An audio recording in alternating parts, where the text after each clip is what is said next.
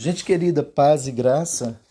Hoje eu quero partilhar com vocês o texto de Mateus, capítulo 17, verso 12, que diz assim: Eu, porém, vos declaro que Elias já veio e não o reconheceram, antes fizeram com ele tudo quanto quiseram.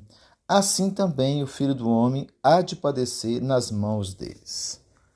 Esse texto ele, ele nos faz pensar sobre oportunidades que surgem, mas que também desaparecem da nossa vida o texto, Jesus está dizendo que Elias, né, é, é, que foi manifesto, que foi representado, personificado, vamos dizer assim, através de João Batista, havia uma profecia de que assim como Elias teria um ministério, João Batista também teria um ministério semelhante ao de, de Elias. Então veio João Batista pregando, batizando, mas as pessoas não se deram conta.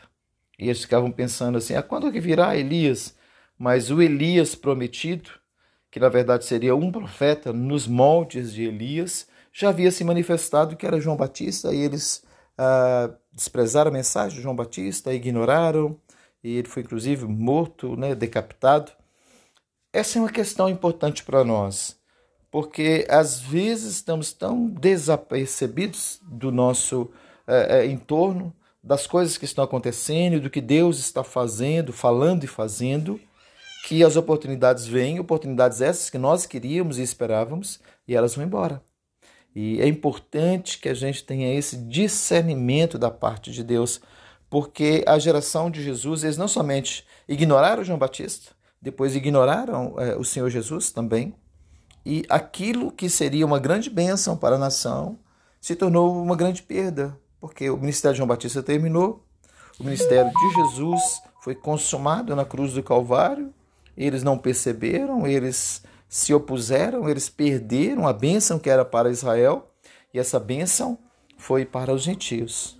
É importante que nós também, na nossa geração, estejamos atento, atentos às bênçãos que são para a nossa vida, para que elas não passem ou, ou então, pior do que isso, elas sejam destinadas às outras pessoas porque nós estávamos desapercebidos.